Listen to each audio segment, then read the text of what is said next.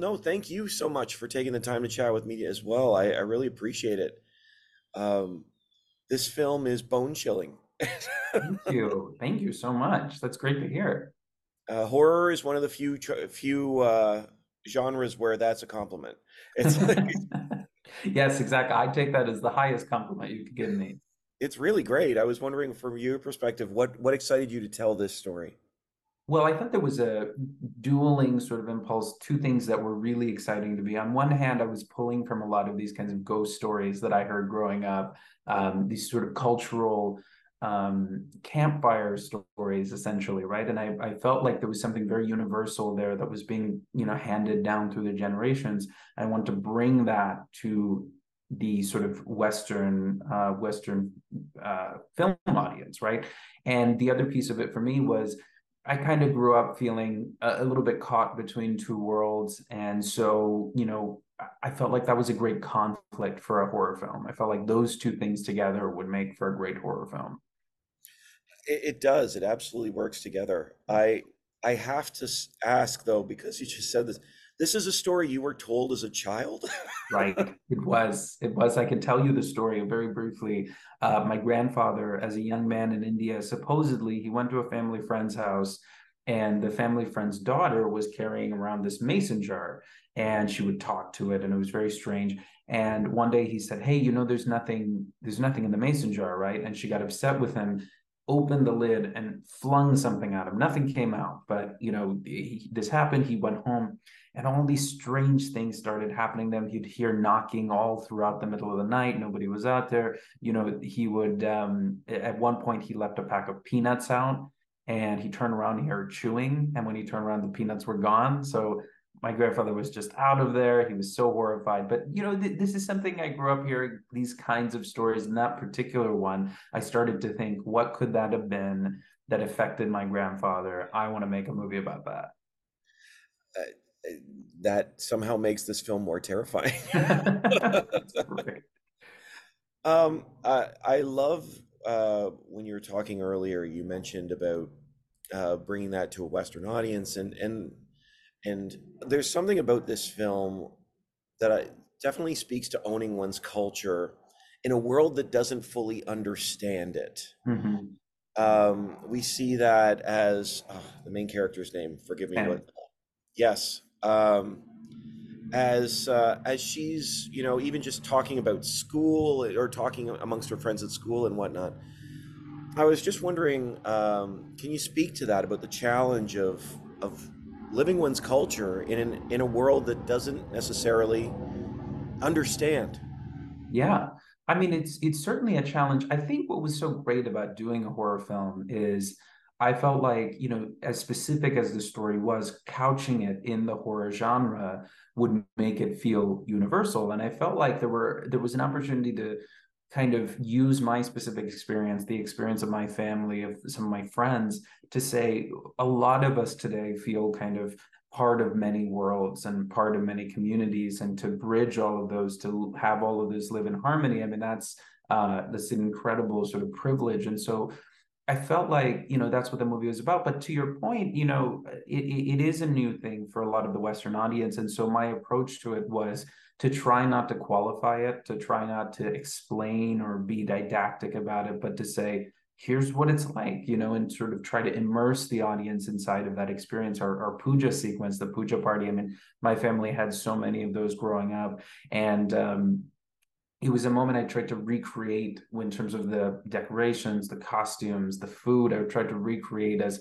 uh, precisely as possible so that the and and it's kind of put the audience right in the middle of that with the camera so that you're not necessarily sitting there going oh he's t- telling me about this. He's showing me what it was like. Um, yeah there's certainly that immersive aspect to the film. It's and it's one of the things i love most about it to be honest with you Thank you. Um, the relationship with the Bishash. Yes. Um, I think it's I think it's so fascinating, and, and and one of the things that you know certainly you talk about this is with the beast. Uh, it attacks those who are harboring bad feelings. Yes.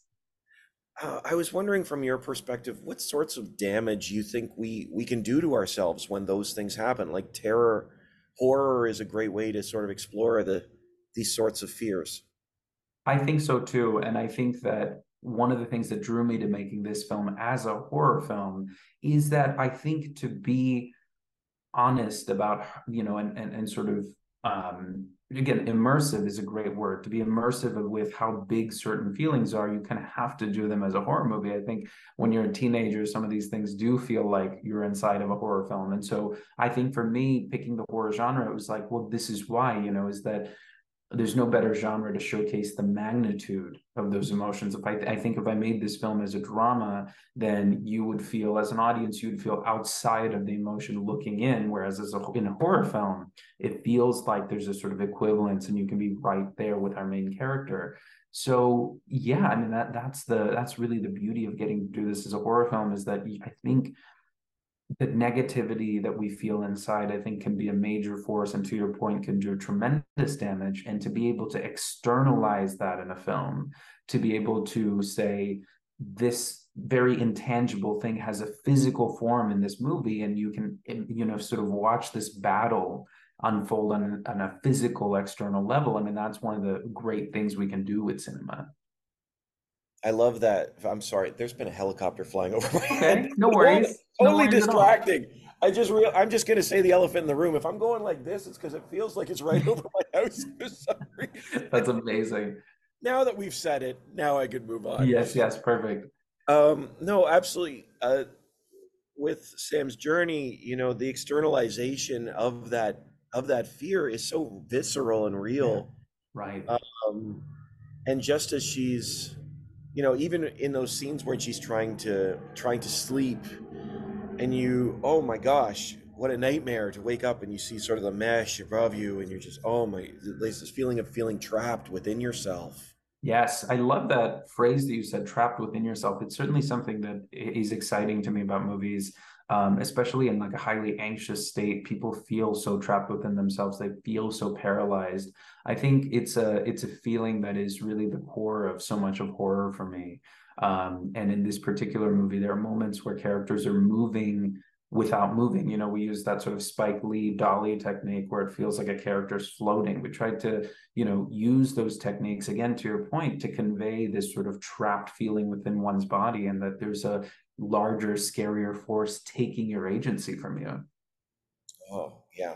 Um, and it's so effective. Well, having having said that, one of the big emphases or emphases within this film is the notion of finding peace. yeah And I guess my question to you is in the in this in our culture in this world where we live with such terror and within ourselves, what do you think it takes to truly find peace? wow that's a it's a great point i think one of the uh one of the big things is reconnection with nature certainly a reconnection with the kind of um, natural states of being is one of those things. And then in this particular movie, it's a sense of community, it's a sense of um, family. And I think it was important by the end of the film that we weren't just saying it was about Sam's immediate nuclear family or the sort of Indian family essentially that she creates, but it's about any kind of family that you can create to help you get through these things. And it was one of those values from our culture that I wanted to bring to the West to balance the sort of individualism with a sense of genuine community, a, a sense of genuine togetherness. That felt like the answer to to really the issue. I love that. That there and there is that that sense in this film too, is she's the more alone she is, the more terrifying her experience is. Exactly. No, you're so right. Um, even even if she's trying to explain it and she wants people to believe her and whatnot, and it, just this isolation, my my gosh, Right. it comes through so beautifully. Thank you so much. It was it was a huge part of this, especially when I was learning about the Pishach mythology. That essentially it's it's a being that feeds on loneliness. You know that the more isolated you feel, that ultimately its greatest goal, and this sort of kind of comes through in the tenderization uh, element of its mythology, is that its greatest goal is that you'll taste the best when you're the loneliest and least mentally stable. And so I, I'm so glad you picked up on that because it feels like that kind of isolation is really the scariest horror of this movie. Yeah, uh, it it it's communicated so well. Thank Uh, you. it it really comes through. That's amazing to hear. Thank you so much. Um, No problem. It's uh, you know, it really is. It's a a, fun film is the wrong word, but it's a good word. But it is. Yes. Um, I just wondered, what is it that you hope people take away from It Lives Inside? Well, first and foremost, I hope they're scared because I love the experience of going to a horror movie and being genuinely scared, especially in a movie theater with other people. So I hope that people go see it and they feel that sort of gratifying genre experience. Um, but beyond that, you know, it, it's a movie that I think if it helps people, and and you know, this is what I was saying earlier that I didn't want it to be just for Indian American people. I didn't want it to be um, just for immigrants, even. I think it's a movie about identity. And if you're leaving this film going, oh, I, I want to find harmony among my many identities, because we all today uh, are so many things and have so many facets to us. If, if it's encouraging people to find that harmony, I mean, that's that's all I could really ever dream of as a filmmaker. I, I appreciate that. I I admit I won't be going out to a swing set anytime soon either. Uh, That's great. uh, if my kids want to go swing, they can go to the park by themselves.